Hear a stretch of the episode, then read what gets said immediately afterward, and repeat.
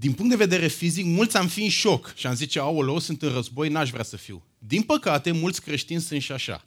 Fie sunt în șoc, fie sunt în negare. Ei cred că atunci când se dedică lui Dumnezeu, va fi totul lin și fericire și pace și iubire și flower power. Și constată că nu e chiar așa. Pentru că acesta este adevărul. Orice om dedicat lui va declara război dușmanului. Și astăzi ne vom uita în Neemia 4 și vom vedea că evreii sunt atacați de dușmani. Desigur că în cazul lor sunt dușmani fizici, dar este acest principiu. Tot ce se întâmplă pe planul fizic s-a întâmplat deja pe plan spiritual. Fie că Dumnezeu lucrează, când Dumnezeu lucrează pe plan spiritual, se va vedea și pe plan fizic. Când diavolul lucrează, se va vedea și pe plan fizic. Ce se întâmplă în Neemia 4? Vă și recomand, având în vedere că studiem cartea Neemia, să citiți în avans. Pentru că ne poate ajuta pe toți să ne familiarizăm mai mult cu textul. Mă gândesc că faceți deja lucrul ăsta, dar am zis doar să zic că inutil și aiurea. Dar am zis să precizez. Data trecută, în Neemia 3, am văzut că evreii s-au unit cu toții și au lucrat împreună pentru zidirea zidurilor. De ce trebuiau să zidească? Pentru că zidurile le oferea protecție împotriva dușmanilor fizici. Israelul trebuia să fie o țară pentru că prin Israel venea Mesia și miza era mântuirea oamenilor. Dacă nu exista Israel, nu, nu putea să vină Mesia și automat noi nu eram aici. Și de aceea miza era destul de importantă pentru sufletele tuturor oamenilor. Și în capitolul 4, Israelul are niște dușmani. Și acești dușmani se numește Sambalat, Tobia plus alții. În primul rând, aș vrea un pic să vedem cine erau acești dușmani. Ca un pic să înțelegem contextul. Când Nebucanețar a, a cucerit uh, uh, Israelul și au fost duși în robie în Babilon, anumiți evrei nu au ascultat de porunca lui Dumnezeu și au rămas în Israel. Și descendenții lor au rămas în Israel și unul dintre ei este acest Sambalat. Sambalat era guvernator al Samariei. Și el era într-un loc în care nu trebuia să fie. Și atunci când Neemia a venit în Israel și a vrut să rezidească zidul, Sambalat a văzut-o ca pe o amenințare și a zis, dacă omul ăsta zidește zidul, înseamnă că e posibil ca eu să nu mai fiu stăpân. E posibil ca eu să fiu detronat. Și astfel lucrul ăsta nu i-a plăcut. Și vedem că a reacționat pe măsură. Dar în primul rând vreau să înțelegem că acest Sambalat, cât și ceilalți, erau niște dușmani puternici. Erau mai puternici decât ei. Erau niște oameni, guvernatori, care aveau experiență în ce privește războiul, pentru că ei de, nu de multe ori au făcut răscoală împotriva împăratului. Același împărat care i-a dat mână liberă lui Neemia. Deci ei nu aveau nicio problemă cu război, nu era ceva nou pentru ei. Deci erau și puternici, și înțelepți, și erau și dedicați scopului. Și un lucru foarte interesant, erau aproape. Împăratul care i-a dat mână liberă lui Neemia era la 1500 de kilometri, dar ei erau aproape. Ei erau lângă ei. Și acești dușmani erau fizici. Dar din punct de vedere spiritual, asta este și realitatea în ce privește diavolul. Diavolul este mai puternic decât mine și decât tine. Decât oricine. Diavolul este mai înțelept decât orice om de pe fața pământului. Mai mult de 6.000 de ani de experiență în cunoașterea omului. Cum privim noi un om care are 30 de ani de experiență în domeniul de muncă? Oh, asta știe, frate. Gândiți-vă că are 6.000 de ani de experiență în cunoașterea omului și te cunoaște mai bine decât te cunoști tu. Expert, psiholog, manipulator, tot ce vreți voi. Puternic, înțelept, dedicat. Diavolul are un singur scop, cu mine și cu tine. Să extragă din tine și din mine ceea ce Dumnezeu a pus sau să te ferească, să te păzească, să te apropii de El. Îmi pare rău să spun asta, dar pentru diavol nu ești atât de important, pentru că tu ești important. Pentru diavol noi suntem importanți pentru că Dumnezeu a pus chipul lui în noi. Și diavolul urăște pe Dumnezeu și nu poate să-i facă rău lui Dumnezeu, dar poate să ne facă rău nouă și implicit așa să-L rănească pe Dumnezeu, ca să mai zic de faptul că e gelos și invidios că El a fost dat afară din cer și noi putem să ajungem în cer și El nu mai poate să ajungă în cer. Și diavolul este aproape, mai aproape decât crezi tu și eu. Și de ce spun asta? Pentru a fi cumva conștienți de dușman și să nu fim în negare. Să nu fim în negare. Pentru că Neemia a fost conștient de dușmanii care au venit asupra lui Israel. Și astăzi, titlul și tema mesajului este lupta externă a omului fascinat de împărăție.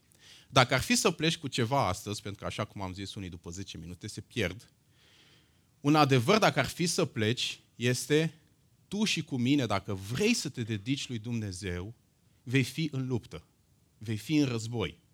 Și fă ce vrei cu acest adevăr. Gândește-te ce vei face tu.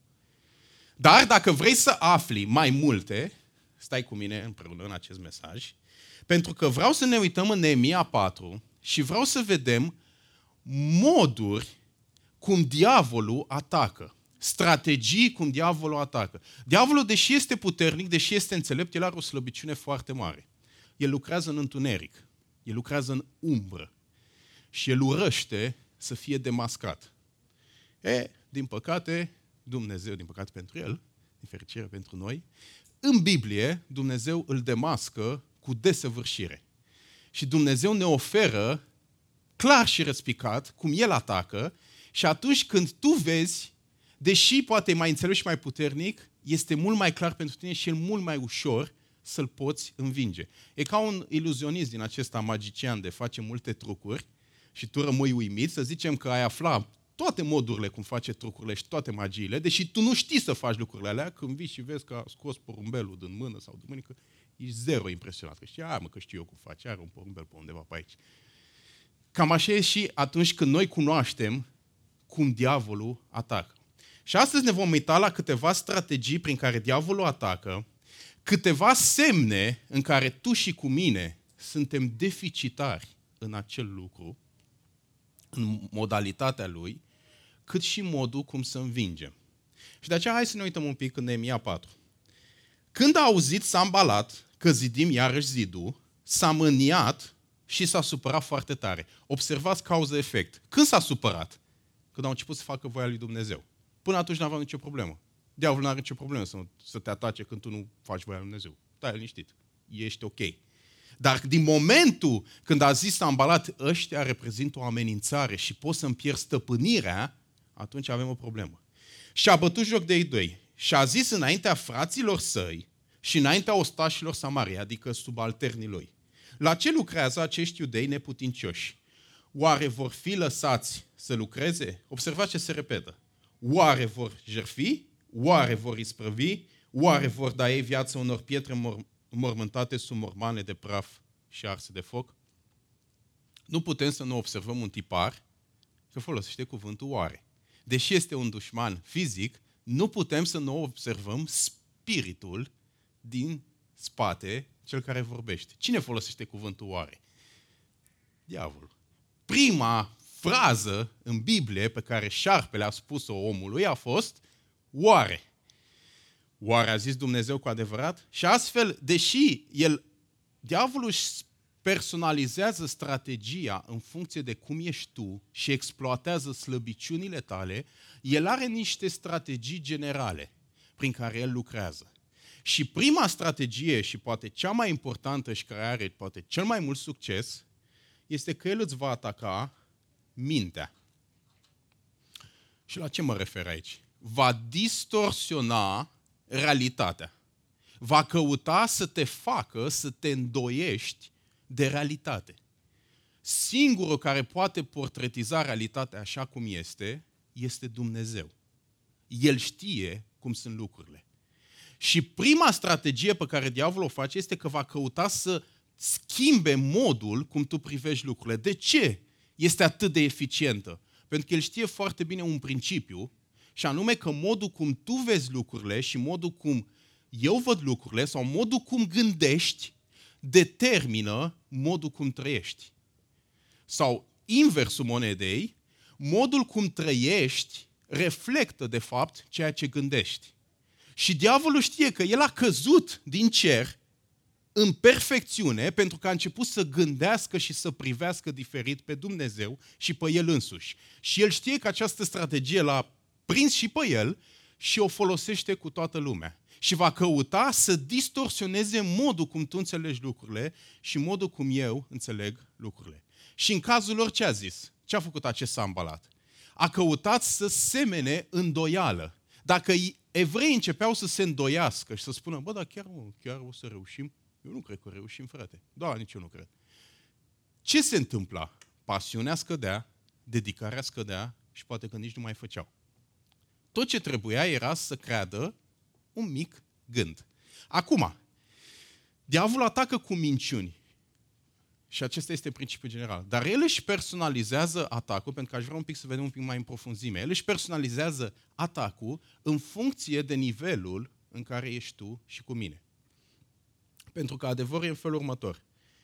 Fiecare dintre noi avem anumite seturi de convingeri.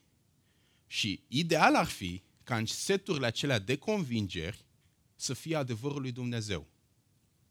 Când noi ne întoarcem la Dumnezeu, când noi ne dedicăm viața lui Dumnezeu, pocăința înseamnă schimbarea minții, schimbarea modului cum gândești. Când tu și cu mine ne dedicăm viața lui Dumnezeu, noi ne schimbăm modul cum gândim în sensul că renunțăm la perspectiva noastră și îmbrățișăm perspectiva lui Dumnezeu din Biblie. Acum, faptul că noi ne-am dedicat viața lui Dumnezeu nu înseamnă că noi vedem lucrurile perfect. Dar cu cât creștem pe calea lui Dumnezeu, cu atât minciunile din mintea și din inima noastră se înlătură și adevărul lui Dumnezeu crește și în intensitate, și în profunzime, și în putere. Și diavolul cunoaște acest lucru și se va adapta în funcție de cât de mult adevăr e în tine, sau mai exact, cât de puțin adevăr e în tine. Din păcate, pentru unii nu poate să-i atace cu îndoială, pentru că nu prea are ce adevăr să scoată din ei, că e deja scos tot. Dar în cazul în care există adevăr în tine, adevăr din Dumnezeu, El va căuta să te atace în funcție de nivelul tău. Și la început va începe cu adevărurile fundamentale.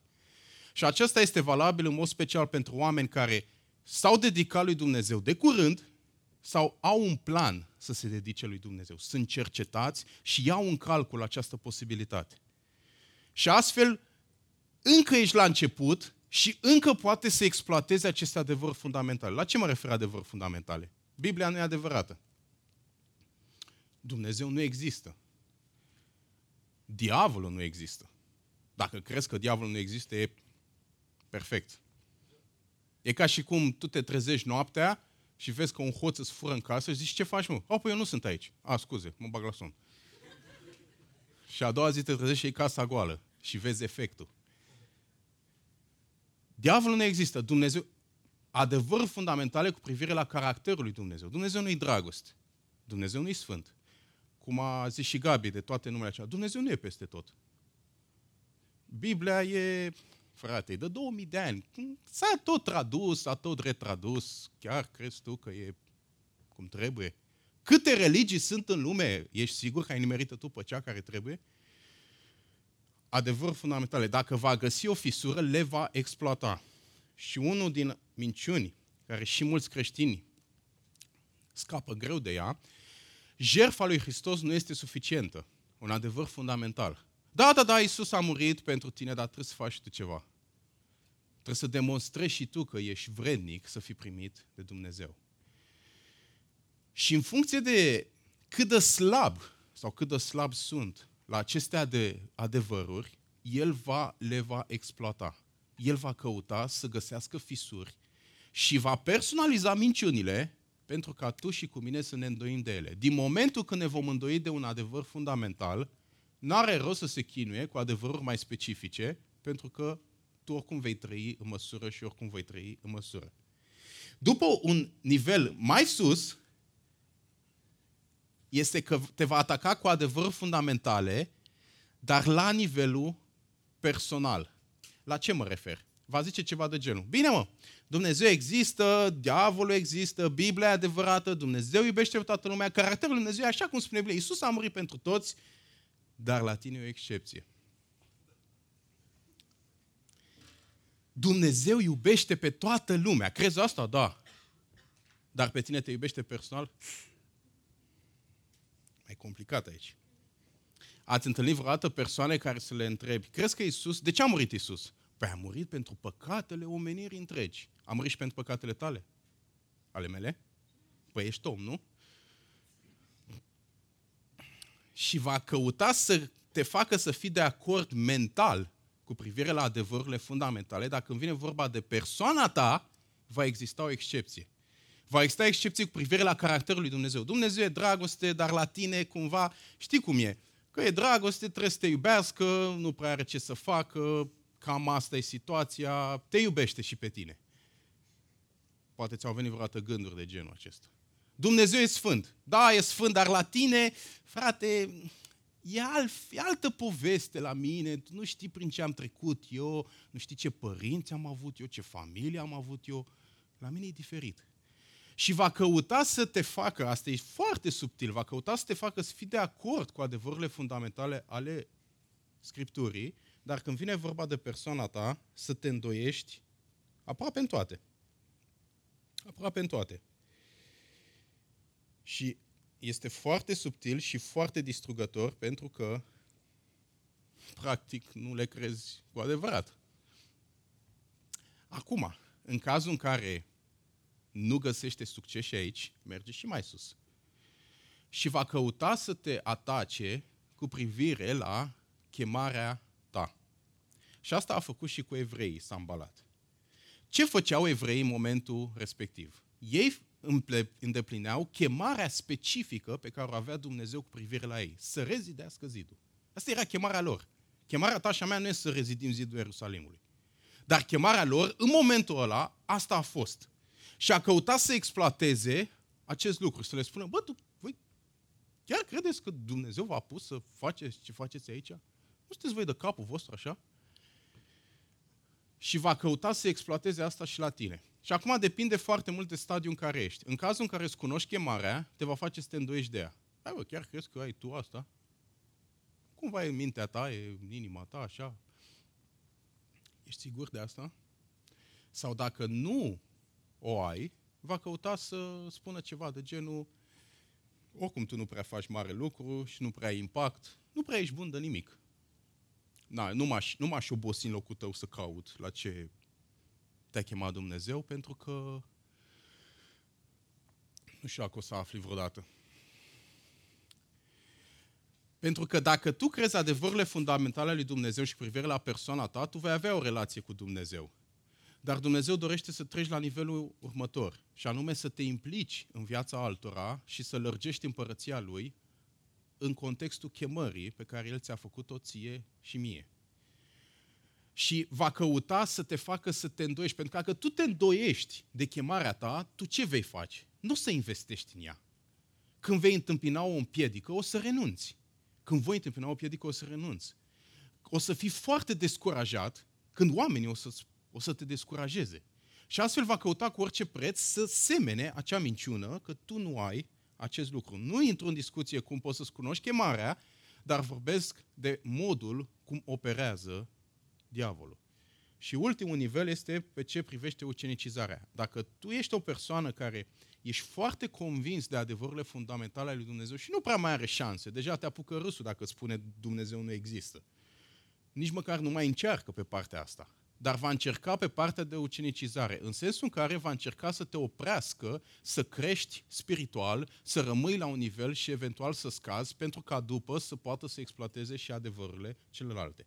El atacă progresiv, atacă, atacă succesiv și dorește, are un singur scop, să-i crezi minciunile. Acum, vreau să vă zic trei lucruri care face ca un adevăr să fie puternic în tine.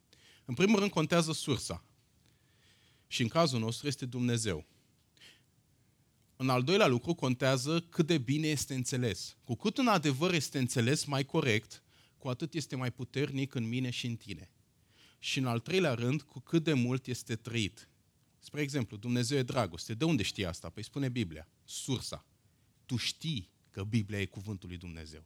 Ce înseamnă înțeles? Îl înțelegi în dreptul tău și vezi cum la tine se aplică faptul că Dumnezeu te iubește. Trăit ce înseamnă? Înseamnă să experimentezi dragostea Lui. Când ai aceste lucruri la un nivel constant și frecvent, adevărul acela crește în intensitate și în convingere și va fi mai greu de combătut din partea Lui. Pentru mulți este doar la nivelul de sursă, doar știu cine l-a spus, dar fie nu-l înțeleg, fie nu-l trăiesc. Și acesta este un mod în care atacă, prin minciună. Tu cum stai la acest capitol? Vreau să vă ofer câteva semne care reflectă că poți să fii deficitar la acest capitol și foarte ușor crezi minciunile lui. Știți ce? E ironic că ajungem să credem minciunile unei persoane care ne urăște și să ne îndoim de adevărul unei persoane care ne iubește. Pentru că persoana care ne urește insistă până cedezi. Iar persoana care ne iubește ne oferă capacitatea de a alege dacă vrem să credem adevărului sau nu. Ne explică consecințele, dar nu va pune presiune pe noi. Îndoială.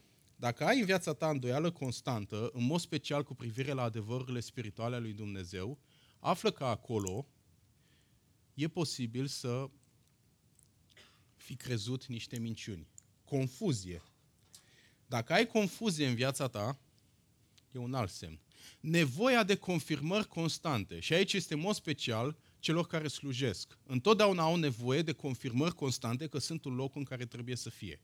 Pe de-o parte, este normal când ești la început și începi să slujești. Pe de altă parte, dacă continuă această stare, înseamnă că tu te îndoiești de ceea ce Dumnezeu te-a chemat. Și problema nu este la ceilalți, ci problema este la tine. Păcate de care ești robit. Un om care va avea și va îmbrățișa minciunile celui rău, va avea păcate în viața lui de care va fi robit. De unde spun acest lucru? Păi în Biblie Iisus a spus acest adevăr. Dacă rămâneți în cuvântul meu, veți cunoaște adevărul și adevărul vă va face liberi. În contrast, dacă rămâi în a minciuna celui rău, minciuna te va face rob. Și de aceea, dacă ai păcate cu care te lupți și nu le poți învinge, în spate, cu câteva mici excepții, există set de convingeri și de minciuni care generează acea trăire de ficitare.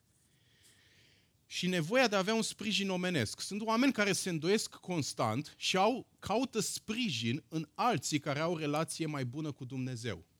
Spre exemplu, crezi că Biblia e cuvântul Lui Dumnezeu? Da, frate. De ce? Întreb pe cineva care știe, pe un ăsta mai teolog, că el știe de ce. Răspunsul la întrebarea de ce. Și există tendința aceasta când tu nu ai adevăruri puternice în sufletul tău să cauți sprijin și refugiu în oameni care au o relație mai puternică cu Dumnezeu decât tu să fii acela care poate să sprijinești și să întărești pe alții. Și aceasta este o tactică. Și Sambalat a încercat. Acum hai să vedem a doua tactică. Tobia, amonitul, era lângă el și a zis, să zidească numai. Ăsta zice, a mă, că e ok, mă. E ok, mă, să zidească. Dar uitați ce spune. Dacă se va sui o vulpe, le va dărâma zidul lor de piatră. Ce spune aici? Disprețuiește ce fac ei. Cu alte cuvinte zice, mă, e ok, mă, eu, eu, eu, eu cred că o să reușească dacă mă întreb pe mine, dar așa că se merită. Eu cred că investesc undeva unde nu trebuie. Zice, dacă va veni o vulpe, arunci și... Că n-are, n-are consistență ce fac ei. Nu va rezista. Uh, frații mei evrei, dacă ar fi după mine, eu aș investi în altceva. Mi se pare că vă pierdeți timpul aici. Care este a doua strategie pe care o faci? Acest obia. Disprețuiește ceea ce fac ei și încearcă să le reorganizeze prioritățile. Cu alte cuvinte le spune, bă, hai mă, poate Domnul va, va chema, dar i-aș veni așa o dată pe lună, mai aruncați așa o cărămidă, stați la un grătar și n-aș, n-aș insista prea mult pe partea asta. Sunteți prea, prea agitați, prea agitați să faceți. Și oricum, dacă faceți la final, să știți că cam faceți degeaba. Și asta este a doua strategie. Va ataca inima. Va căuta să-ți reorganizeze sistemul tău de valori. Și el va, va vedea dacă tu, pe partea de minte, tu ai convingeri tu crezi în Dumnezeu, tu te încrezi în Dumnezeu, tu crezi adevărul Dumnezeu va lucra pe partea de inimă, pe partea de afecțiuni, pe partea de dorințe, pe partea de priorități. Și va căuta să-ți reorganizeze prioritățile și să-ți spună nu se merită, mă, să investești în lucrurile astea. Acum, sincer, acest obia e un pic cam beginner, dar diavolul e un mai expert. Pentru că diavolul nu vine și îți spune nu se merită, ci el are o strategie mult mai de succes. Și strategia lui este că va spune, băi, Dumnezeu e important. Bine, bine, bine, Dumnezeu e important, dar nu e cel mai important. Diavolul nu are problemă să crezi că Dumnezeu e important, atâta timp când nu e cel mai important pentru tine. Acum, ca în copil, am observat un lucru uh, interesant pentru mine. Uh, lui îi place foarte mult priza. E o lumină roșie și se duce acolo și zic nu, nu. Se uită la mine și ignoră. De arăt, am un, o orgă care are o luminiță roșie. Zic, uite, luminiță roșie. Și se duce acolo. Și la nu, nu mă ascultă. Dar i-am distras atenția. Am arătat ceva mai interesant decât priza, ce țin pentru un moment. Și diavolul face aceeași strategie. Va pune altceva mai sus decât Dumnezeu în ochii și în inima ta. În funcție de plăcerile tale, în funcție de ceea ce ești tu e slab, în funcție de tendința ta, în funcție de personalitatea ta, va căuta să amplifice foarte, foarte uh, progresiv, foarte lent, să nu-ți dai seama, până încât acea, acel lucru sare peste importanța pe care o oferi lui Dumnezeu. Pentru că el știe adevărul acesta. Cu cât el este mai mult bucuria ta și bucuria mea, cu atât puterea ispitei scade. Cu cât ne găsim plăcerea și bucuria mai mult în Dumnezeu, cu atât puterea ispitei și atracția ispitei scade în viața ta și în viața mea. Și el cunoaște acest lucru. Și el va căuta să exploateze lucrurile care ție aduc plăcere ca să le înalțe și să-ți schimbe prioritățile. Cum am zis, acest obia e un pic cam beginner, pentru că el le zice, investiți degeaba. Altul ar fi zis, uitați mă, un alt zid și mai tare. Hai să construim acolo. Și să-i îndrepte către acel lucru. Și la fel, acest lucru face și diavolul. Și foarte mulți creștini au deficit pe partea aceasta. Și acum, la fel, în funcție de nivelul tău spiritual, și aici mă refer de nivelul de cât de aproape ești de Dumnezeu și aproape de Dumnezeu, va personaliza domeniul și zona în care te va ataca. Prima oară va încerca cu păcat. Dacă nu ești atât de aproape de Dumnezeu, păcatul va fi încă atractiv pentru tine și pentru mine.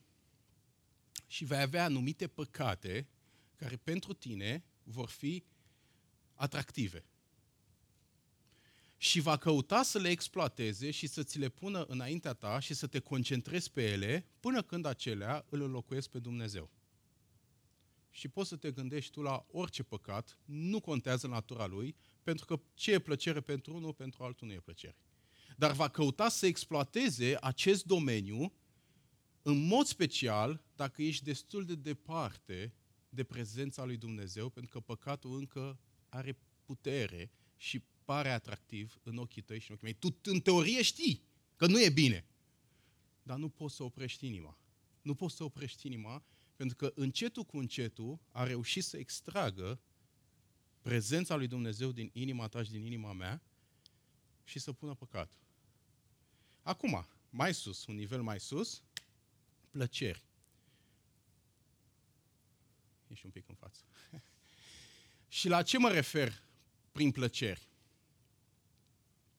Mă refer acele lucruri care în sine nu sunt păcătoase, pot fi o irosire de timp, pot fi lucruri bune, dar care pe tine te atrag.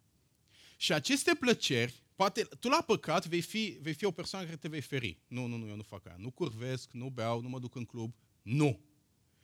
Dar pe partea de plăceri, în mod special, dacă ai fost într-o situație în care ai fost afectat de o gândire mai conservatoare, ca să nu o numesc legalistă, și ai fost eliberat de acea gândire, de acea extremă, și ai înțeles că lucrurile sunt diferit de cum le înțelegeai, sub umbrela, hai frate, nu fi legalist, foarte ușor vei fi ispitit și voi fi ispitit să înlocuiesc pe Dumnezeu cu plăceri care în sine nu sunt păcat, dar care ajung să-ți captureze inima.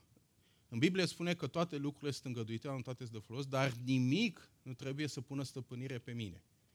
Și la ce mă refer aici prin plăceri? Orice îl poate înlocui pe Dumnezeu. Filme, seriale, sport, uh, Facebook, Instagram, TikTok, uh, orice platformă de socializare, uh, stat și vorbit și pierdut vremea, citit, la unii e o plăcere să citească, tricotat, croșetat, bucătărie, rețete, mol și ce mai fi. Mai gândiți-vă voi. Poate vă vin în minte. Și lucrurile acestea, poate în sine, nu sunt păcate, cu câteva excepții, depinde la ce filme te uiți, depinde la ce seriale te uiți, dar în sine nu sunt păcate, în sine, dacă faci, gata, deși unii poate le privesc așa, îmi pare rău să vă dezamăgesc, dar el va căuta sub umbrela, hai frate, nu fi legalist, nu fi legalist, sunt liber în Hristos, va căuta să te facă să investești mai mult timp în ele, mai multă energie și să-L înlocuiască pe Dumnezeu. Tu în teorie știi lucrurile astea, dar inima ta bate pentru altceva. Acum, în cazul în care nu ești cuprins de asta, va încerca la nivelul următor. Poate ești mai înaintat în vârstă, sau nu neapărat că ești înaintat în vârstă, dar zici, eu n-am timp, frate, de asta, eu am responsabilități, sunt căsătorit, am slujbă, am slujire, am... Și va căuta să te... Nici o problemă, diavolul zice, nicio problemă, nicio problemă, nicio problemă. Avem responsabilități cu care te pot prinde.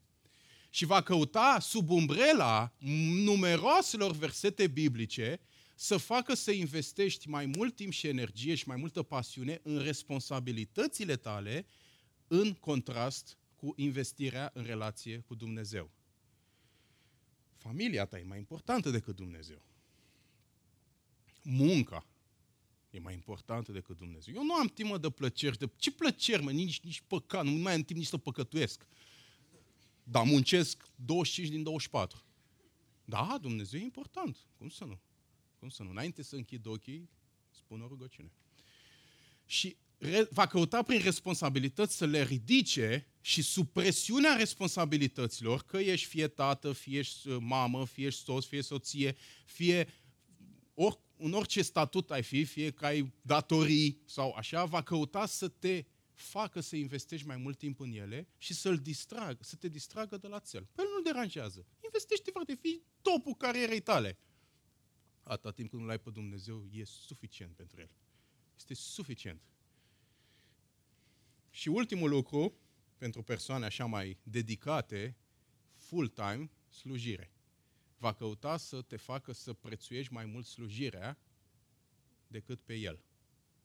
Și vei avea des situații când vei renunța să investești în timpul cu el, sub umbrela, trebuie să mă pregătesc pentru slujire. Și vei constata după un timp că slujești prin puterile tale, ai, ai epuizare, ești gol, și faci în virtutea inerției. Și în fiecare din aceste situații, se, Dumnezeu va avea grijă să ofere oportunități și contexte pentru ca să nu, uh, pentru ca să alegi ce iubești mai mult. Peste tot în viața lui Avram, teologia sau, ca să zic, tema vieții lui Avram este una foarte simplă. Îl iub- mă iubești tu, Avrame, mai mult decât orice și oricine? Și vedem cum în viața lui Avram, de-a lungul vieții lui, au fost numeroase lucruri care au început să fie un potențial idol. Și Dumnezeu l-a testat pe Avram și te va testa și pe tine. Dacă ești pe partea de păcat, te va convinge și te va constrânge să renunți la el pentru el. Altfel îți vei împetri inima. Pe partea de plăceri, te va constrânge, va avea grijă să-ți ofere situații în care să alegi și în funcție de ce investești, pentru că diavolul știe că chiar dacă tu mental zici, da, Dumnezeu e mai important, cântăm și victoria lui și așa mai departe, atâta timp cât inima ta bate pentru altceva, este suficient. Acum, aș vrea să multe semne care reflectă că Dumnezeu nu este primul lucru în viața noastră, totuși vreau doar să ofer trei. Înainte să le spun, aș vrea să vă spun că e nevoie de foarte mult curaj și onestitate din partea mea și din partea ta să recunosc că le am astea. Prima tendință întotdeauna când afli un lucru cu care nu ești de acord și care te mustră, este să fii defensiv în inima ta. Dar vreau să spun că pentru ca să existe vindecare și transformare, foarte ușor putem cădea pe această palieră a inimii și diavolul să ne distragă atenția de la Dumnezeu. Primul semn, întotdeauna ai nevoie de ceva nou în viața ta. Te plictisești repede. Toate lucrurile, te entuziasmează un lucru, după un timp te plictisește și vrei ceva nou. Ești mereu în căutare de nou și proaspăt. Pentru că ce ai te plictisește. Și sub umbrela că, frate, trebuie să fie nou, în realitate există goliciune în sufletul meu și în sufletul tău, acolo unde se potrivește acest lucru. Pentru că în prezența lui Dumnezeu întotdeauna este nou. În relație cu El nu este plictiseală. O relație reală și vie și apropiată cu Dumnezeu nu va produce să ai nevoia asta insistentă după nou. Acum, știu că sunt personalități diferite, unii sunt mai atrași către nou, alții sunt mai tipicari, dar indiferent de cum ai fi, când Dumnezeu ești plin de El, nu vei mai avea această nevoie care nu o poți satisface. Un al doilea semn. Ai un stare constantă de goliciune spirituală. Te simți gol. Simți că lipsește ceva în viața ta. Poate nu poți să identifici, sau poate nu vrei să identifici, sau poate ți-e frică să identifici, dar fie mergi în virtutea inerției, fie sub povara responsabilității, a plăcerilor, a slujirii, a păcatului, dar în inima ta, dacă te uiți cu sinceritate și mai cu sinceritate, simți că e goliciune. E goliciune și nu e viață. Și al treilea semn, ai pasiune slabă pentru Dumnezeu. Sau tragi de tine să investești în relația cu Dumnezeu. E mai mult un chin decât o bucurie. E mai mult un chin decât o bucurie pentru că în spate sunt alte lucruri care te atrag. Sunt alte lucruri care le iubești mai mult decât El.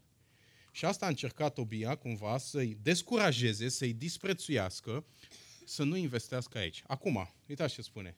Ascultă Dumnezeul nostru cum suntem bajucuriți. Desigur că Neemia se roagă împotriva lor, dar uitați către cine se îndreaptă. La, și la atacul asupra minții și la atacul asupra inimii și îndreaptă privirea către Dumnezeu și spune, Doamne, Tu ești, Tu ești mai important. Ascultă Dumnezeu nostru, eu știu cine m-a chemat, eu știu cine m-a pus, eu fac pentru tine. Și de aceea soluția este să-L cauți apropierea de Dumnezeu și prin cuvânt aceea va oferi putere împotriva atacului la nivelul minții și la nivelul inimii. Și ultima strategie prin care el atacă este că aș vrea să citesc versetul 6. Am zidit zidul care a fost disprețuit pretutindeni până la jumătate din înălțimea lui. Și poporul lucra cu inimă. Deci erau la jumătate. Dar s-a îmbalat Obia, arabii, amoriții și studenii s-au supărat foarte tare, tare supărăcioși mai sunt uh, când au auzit că dregerea zidurilor înainta și că spătur, spărturile începeau să se astupe. Și uitați ce spune, s-au unit toți împreună ca să vină împotriva Ierusalimului și să-i facă stricăciuni. Să-i atace fizic. Ei au zis, bă, ăștia chiar nu, nu, nu ascultă de noi. Am încercat și cu aia, am încercat și cu aia. Hai, frate, să-i atacăm cum trebuie, ca la carte. Să-i atacăm fizic. Și asta au făcut în plan. Care este a treia strategie a celui rău? Va căuta să-ți atace puterea. Diavolul nu te atacă fizic, contrar cu panicile multora. Diavolul nu caută să te atace fizic, deși poate să te atace fizic, dar principalul mod în care te atacă pe tine și pe mine este la nivel spiritual. Și în ce sens te atacă la nivel spiritual? El va căuta să pună presiune pe tine și pe mine la orice lucru ce are legătură cu voia lui Dumnezeu. Orice ține de voia lui Dumnezeu, el va căuta să pună presiune pe tine și pe mine și orice lucru ce nu ține de voia lui Dumnezeu, te va lăsa să fie totul lip. Și va căuta să-ți ia puterea și să te epuizeze și să se împotrivească să renunți într-un final. Vrei să te rogi? Eu nu crezi că te las așa. Luptă dinainte, nu, nu, nu mai bine face altceva, hai mă să faci altceva, n-are rost, frate. În timp ce te rogi, presiune. După ce te rogi, vrei să citești Biblia? Chiar crezi că e așa ușor? Va pune presiune pe tine. Vrei să slujești? Dar tu ce crezi că e după tine? Va pune presiune pe tine. Și este acea presiune constantă care El o va pune pe mine și pe tine și va căuta să te facă să renunți. Acum, această presiune depinde, diferă la nivel de intensitate, cât de mult îl lasă și Dumnezeu. Dar Dumnezeu îl va lăsa. Îl va lăsa să te preseze și pe tine și pe mine și va căuta să, te, să se împotrivească, dar El se va împotrivi doar voii lui Dumnezeu. Și când tu ești în voia lui Dumnezeu și când tu umbli cu Dumnezeu, va căuta să pună presiune pe tine. Uneori va fi mai mare, alteori va fi mai mică, dar întotdeauna va fi. Când vine vorba de păcat, când vine vorba de plăceri, nu vorba să te uiți la un film, la un serial, totul lin și fericit. Nici o presiune, nici o împotrivire. Dar când vine vorba de voia lui Dumnezeu, va fi presiune. Și singurul scop este să te facă să renunți, să te epuizeze, să te obosească, să nu mai poți. Și asta au făcut și cu ei. Bă, hai mă să-i atacăm fizic. Și uitați, uitați că ei, ei au ajuns în uh, versetul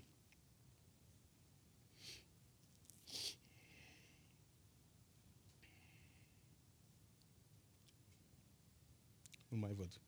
A, ah, versetul 16.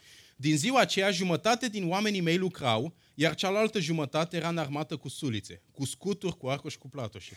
Strategia lui Neemia a fost, măi, cu, cu o mână ține sabia și cu o mână lucrați. A întârziat zidirea, dar au făcut strategie de, bă, hai să ne luptăm, hai să nu renunțăm, hai să o facem, haideți să ne aducem aminte scopul, că la un moment dat spune, aduceți-vă aminte de frații și de familia noastră, de ce facem lucrul ăsta? Aduceți-vă aminte scopul. Și de aceea, pentru a putea învinge pe partea aceasta de putere, dacă vei continua și voi continua să mă lupt singur, vom ajunge în epuizare, vom căuta de oboseală, vom fi descurajați. Pentru că întotdeauna vor fi împotriviri. Repet, nu mereu, nu aceeași intensitate, dar întotdeauna vor fi. Și la un moment dat vei spune, bă, dar mereu, frate, bă, dar oriunde slujesc, frate, bă, dar se întâmplă așa ceva, dar mereu dau de asemenea mm, situații. Dar, bă, deci fii frate, când vreau să caut pe Dumnezeu și să mă rog și așa, nu și mi se întâmplă asta. Și soluția, evident, cea mai simplă este să nu mai faci. Sau să o faci la mișto. Sau superficial. Și de aceea, puterea îți este slăbită și mi este slăbită, dar atunci când ne aducem aminte de ce facem și pentru cine o facem, aceasta îți va oferi și îmi va oferi victorie. Acestea sunt trei abordări pe care diavolul le are. Și din momentul ăsta ar trebui să le cunoști. Și ar trebui să știi și ar trebui să te gândești în viața ta unde ești deficitar, dacă ești, și unde să fii uh, atent. Acum poate vei spune, băi, uh, lucrul ăsta se întâmplă cu evrei și în Vechiul Testament, că în Vechiul Testament mereu sunt lupte și războaie și așa mai departe. Vreau să vă citesc interpretarea Domnului Isus asupra pildei semănătorului și să vedeți că aceste strategii nu sunt doar vechi, ci sunt noi și sunt relevante și însuși Hristos o spune. În Matei 13 cu 19 spune felul următor hai să zic cu 18. Ascultați dar ce înseamnă pilda semănătorului. Când un om aude cuvântul prin viitor la împărăție și nu-l înțelege. Vedeți cheia, nu-l înțelege. Un adevăr trebuie să fie el înțeles. Vine cel rău și răpește ce a fost semănat în inima lui. Acesta este sămânța că stă lângă drum. Ce atacă aici diavol? Adevărul. A, așa e? Nu e așa. E altfel. Eu nu cred că e așa. Și nu-l înțelegi. Al doilea, să, sămânța căzută în locuri stâncoase este cel ce aude cuvântul și îl primește îndată cu bucurie. Dar n-are rădăcină în el, ci ține până la o vreme. Care e vremea aia? Cum vine un necaz sau o prigonire din pricina cuvântului, se leapă de îndată de el. Ce e aici? Puterea. Omul ăsta crede, omul ăsta înțelege, dar puterea lui nu mai e. Pentru că vine un necaz, vine o prigonire și omul ăsta zice, bă, dar stai așa, păi de am venit la Dumnezeu să fiu atacat? Da. Pentru că Orice om care se dedică lui Dumnezeu va declara război celui rău. Și partea, asta este poate partea care nu ne place, dar partea care este adevărată este că Dumnezeu e mult mai puternic. Și este o vorbă pentru filme, că un film este bun pe cât de bun este personajul negativ. Cu cât personajul negativ este construit mai bine, cu atât personajul pozitiv strălucește mai bine atunci când salvează situația. Și Dumnezeu permite celui rău să ne atace pentru că gloria și slava lui se vede mult mai mult decât dacă nu ne-ar fi atacat deloc. Pentru că a lăsat, mi se pare foarte inteligent cum e Dumnezeu. A știut că diavolul o să cadă, l-a făcut mai înțelept și mai puternic decât omul, înainte să creeze omul, pentru ca în mod special și în mod special diavolul să fie mai puternic și mai înțelept decât noi, ca noi să nu avem nicio altă soluție decât el. Dacă diavol, îl făcea pe diavol la egalitate cu noi, uneori învinceam noi, altor învincea el, nu mai aveam nevoie de Dumnezeu. Și a făcut special să fie peste noi, ca noi să vedem nevoia de el și el să fie glorificat mai mult. Și al treilea, sămânța căzută între spini este cel ce aude cuvântul, dar îngrijorările veacului acestuia și înșelăciunea bogățiilor înneacă acest cuvânt și ajunge neroditor. Ce e aici? Inima. Inima. Acest om a înțeles cuvântul, e de acord cu el, dar are alte priorități care i-au capturat inima. Și gândul meu și dorința mea este să fim din partea patra categorie, iar sămânța căzută în pământ bun este cel ce aude cuvântul și uitați cuvântul cheie și îl înțelege. Înțelege. Și ca o consecință el aduce rod și așa mai departe. Dumnezeu să ne ajute să, să înțelegem acest adevăr, că suntem într-o luptă, diavolul este real, dar să nu ne concentrăm atât de mult pe el, ci pe Dumnezeu care ne dă victoria. Și am tras un verset interesant. Calul este pregătit pentru ziua luptei, dar victoria este a Domnului. Vă invit să ne ridicăm în picioare și aș vrea să ne rugăm ca Dumnezeu să ne ajute să... Unde suntem deficitari, Dumnezeu să ne ajute să nu mai fim.